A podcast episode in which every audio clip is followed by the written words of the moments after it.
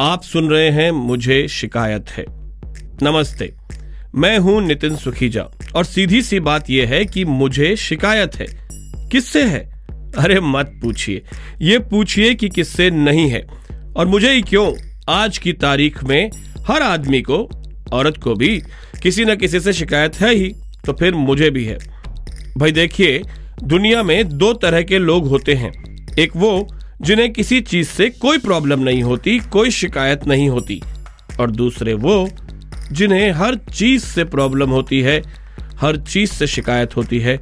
हम आदमी जरा दूजे किस्म के हैं।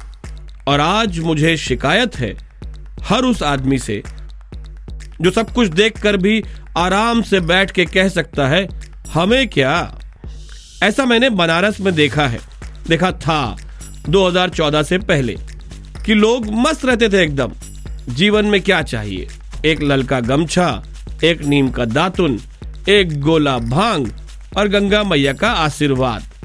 बाकी दुनिया जाए तेल लेने। कोई शिकायत नहीं किसी से। जो हुई है, सो देख लिया है। लेकिन आज के माहौल में अगर आपको किसी से शिकायत नहीं है, कोई प्रॉब्लम नहीं है, आप गुस्से में नहीं हैं, आप शांत हैं आपके टूथपेस्ट में नमक नहीं है, फिर भी आप शांत हैं। आप पीएसपीओ नहीं जानते, फिर भी आपको कुछ फ़र्क नहीं पड़ता। तो मुझे आपसे शिकायत है कि कैसे? भाई, कैसे कर लेते हो ये? मतलब चलो, मान लो कि आपके पास काम है। आज के टाइम में तो ये बहुत बड़ी बात है, काम होना। वैसे आपके पास है नहीं कुछ काम वाम। होता तो यहाँ बैठ के हमें सुन रहे होते, हैं? तो काम नहीं है। फिर आदमी दो काम करता है। या तो सरकार को गाली देता है, या भगवान भरोसे बैठ जाता है। और जब भगवान भरोसे बैठ जाता है तो या तो बैठ के न्यूज़ देखता है टीवी पर, या फिर सोचता है, यही गड़बड़ शुरू हो जाती है। हमारे एक पड़ोसी हैं, मल्होत्रा जी, बहुत ही संतुष्ट आदमी हैं। उनको दीन, दुनिया, जहान से, किसी से कोई प्रॉब्लम नहीं है, कोई शिकायत नहीं है। उनका पेट डायलॉग है, सानू की खैर चलो, अगर आप संतुष्ट हैं अपनी ज़िंदगी में, आपको कुछ बुरा नहीं लगता, कोई फ़र्क नहीं पड़ता मतलब टैक्स बढ़ गया तो तो दे देंगे, क्या करें? तेरा ही पड़ेगा। अब दुनिया में अब आए हैं तो जीना ही पड़ेगा। कोई प्रोटेस्ट कर रहा है सरकार के खिलाफ तो करने दो, सानू की। कोई पैदा हो गया, सानू की। कोई मर गया, सानू की। यहाँ बम फट गया, सानू की। इनका अपना बम फटेगा तो भी बोलेंगे, सानू की। चलो, मल्होत्रा जी, मस्त कलंदर आदमी हैं, उनसे क्या शिकायत करना? लेकिन एक जमात और भी होती है जो मल्होत्रा जी से दो कदम आगे है। उनके साथ कुछ भी कर लो, उन्हें कोई शिकायत नहीं होती। व्यवस्था, सिस्टम, अगर उन्हें बोले कि आज से रोज तुम्हारे पिछवाड़े पे दो लात मारी जाएगी। देश के हित में ये ज़रूरी है। और फिर बुला के उनके बम पे रोज दो लात मारे तो वो मरवा लेंगे। खुशी खुशी कोई शिकायत नहीं।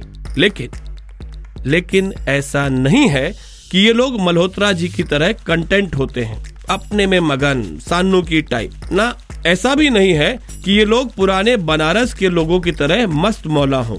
इन्हें शिकायत तो होती है, लेकिन व्यवस्था से नहीं। इन्हें शिकायत होती है हर उस आदमी से जिसे शिकायत है उस व्यवस्था से, जिससे इन्हें कोई शिकायत नहीं। समझ रहे ना आप? मतलब व्यवस्था यानी सिस्टम अब भाई नाम में क्या है? गद्दी पर कोई भी हो, काम अगर करता है तो सिस्टम ही करता है। तो इन्हें व्यवस्था से कोई दिक्कत नहीं। इन्हें मल्होत्रा जी से भी कोई दिक्कत नहीं, क्योंकि मल्होत्रा जी को किसी से शिकायत नहीं। लेकिन इन्हें शिकायत होगी आपसे, मुझसे, हम जैसे लोगों से जिनकी सुलगती है, जब टैक्स बढ़ता है, महँगाई बढ़ती है, कोई विरोध प्रदर्शन होता है या कहीं बम फटता है।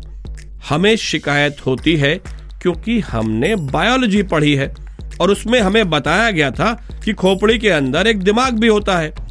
अब है तो उसका उपयोग भी तो किया जाएगा। किया जाएगा कि नहीं? किया ही जाएगा। और वो दिमाग कहता है कि जब बम फटने लगे तो शिकायत करो। ये वाली जमात बेसिकली दिल की बहुत भोली होती है। मतलब अगर सरल भाषा में कहें तो बेसिकली ये लोग सबको खुश देखना चाहते हैं। इनके भावुक दिलों में इतना प्रेम भरा होता है कि इनसे बर्दाश्त नहीं होता जब कोई शिकायत करता है। और चूँकि इन्होंने बायोलॉजी भी नहीं पढ़ी होती है, इसलिए इन्हें दिमाग के बारे में पता नहीं होता है। ऐसे लोगों को प्यार से हमारी संस्कृति में भक्त का नाम दिया गया है। गजब के लोग होते हैं ये। कोई भी अगर किसी बात से तंग आकर अपनी शिकायत लेकर खड़ा हो तो इन्हें उससे शिकायत हो जाती है।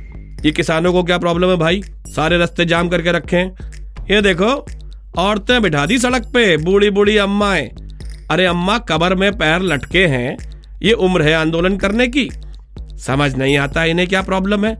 या फिर, भला बताओ, पहलवान लड़कियाँ, इनके साथ किसी की हिम्मत होगी कुछ भी उल्टा सीधा करने की? खाम खा तमाशा बना दिया है। वगैरह वगैरह वगैरह। हमारे कॉलेज के दिनों में अक्सर हमने देखा कि लड़कों के ग्रुप आपस में भिड़े रहते थे। अब भी भिड़ते होंगे, लेकिन अब हमें दिखते नहीं है। कभी मामला लड़की का होता था, वो तेरी भाभी है, तूने ताड़ कैसे लिया? कभी मामला क्रिकेट का होता था। हारने वाली टीम ने पैसे नहीं दिए, या किसी ने कुछ कह दिया, और फिर उसमें भी मामला लड़की का निकल ही आता था। फिर अक्सर बड़ा ग्रुप छोटे ग्रुप को पीट रहा होता था। दो बल्ले और छह स्टंप्स तो वहीं मिल जाते थे। फिर कुछ लड़के वो शिवा फ़िल्म देखकर साइकिल की चैन से बना नकल बैंड भी रखने लगे थे। मतलब फुल स्टाइल। भले अपनी नकल्स टूट जाए उसे पहनकर किसी को मारने में। खैर तो जब भी ऐसी लड़ाई होती थी, उसमें चार पार्टियाँ होती थी। पहली, जिसे शिकायत है, दूसरी से, तभी तो लड़ाई हुई। तो पहली जो पीट रही है, दूसरी जो पिट रही है। तीसरी, जो थोड़ी देर तमाशा देखने के बाद बीच बचाव करती है। ये वो पार्टी होती है, जिसमें मोहल्ले वाले, गली के अंकल और कभी कभी पीटने वालों की मम्मियाँ भी। और चौथी, सबसे मज़ेदार पार्टी होती थी हाथ रवा करने वालों की। मार हो रही है, चलो हम भी हाथ साफ़ कराएँ। भैया, हम भी गए, लगाए दो हाथ, दो चार लात भी चला दिए और चुप्पे से निकल आए। हमने पूछा, तुम्हारी क्या दुश्मनी थी? बोले, हम तो जानते भी नहीं है। मौका लगा, हाथ साफ़ कराए। इस पार्टी को हमेशा उस पार्टी से शिकायत थी, जो झगड़ा रुकवा देती थी। अबे यार, सब गड़बड़ कर दिया। सही तमाशा चल रहा था आ गए चौधरी बन के। न हो तो एक दिन इन्हें ही गिरा के मारा जाए। मेरा एक दोस्त है मतलब था शर्मा। अच्छा खासा पढ़ा लिखा आदमी। अब एक दिन उसने देखा कि उसके मोहल्ले में पानी नहीं आ रहा है। ज़ाहिर सी बात है, सब लोग परेशान होंगे ही। मोहल्ले के लोग इकट्ठा हुए और समस्या का कारण ढूँढने की जगह गरियाना शुरू कर दिया। सब चोर है जी, बताइए, पचहत्तर साल हो गए देश आज़ाद हुए। साला पानी तक के लिए परेशानी हो रही है। शर्मा भी वहाँ खड़ा था। उसने कहा, जल बोर्ड को फ़ोन करिए कोई। अब देखिए, फ़ोन उसके पास भी था, वो भी कर सकता था। लेकिन उसने कहा कि कोई फ़ोन करे। ये M B A corporate type के लोग ना ऐसे ही अपनी पोजीशन बनाते हैं। खैर साहब, किसी ने फ़ोन किया। पता चला कि पास की सड़क के रिपेयर में पाइपलाइन टूट गई है। जल विभाग टैंकर भिजवा देगा एक। सबको पानी भरना पड़ेगा वहाँ से। अब मोहल्ले के बाकी लोग शुरू हुए। ठेकेदार से लेके मुख्यमंत्री तक और फिर पूरे देश में फैली समस्याओं तक सब नापना शुरू हुए। बात प्रधानमंत्री तक भी पहुँची। प्रधानमंत्री का नाम सुनते ही शर्मा के कान खड़े हो गए। उसका शरीर गुस्से से कांपने लगा। कैसे किसी ने उसके प्रिय पीएम के बारे में कुछ भी कह दिया? तभी एक बुज़ुर्ग आदमी ने कहा, थक गए यार अब लाइनों में लगते लगते। कभी अपने ही पैसे निकालने के लिए बैंकों की लाइन में लगो तो कभी अस्पताल में इलाज के लिए, कभी ऑक्सीजन के लिए तो कभी नोट बदलने के लिए। अब टैंकर से पानी भरने के लिए फिर लाइन में लगो।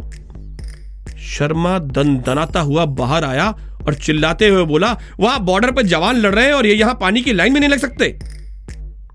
शर्मा को यह शिकायत नहीं थी कि पाइपलाइन टूट गई है।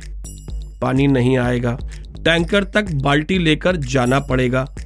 उसे शिकायत थी कि उन बुज़ुर्ग महोदय को इस सबसे शिकायत है। मुझे ऐसे शर्माओं से शिकायत है। तो सरल भाषा में कहें तो मुझे शिकायत है उन लोगों से जिन्हें शिकायत होती है, उन लोगों से जिन्हें शिकायत होती है। समझे? नहीं समझे?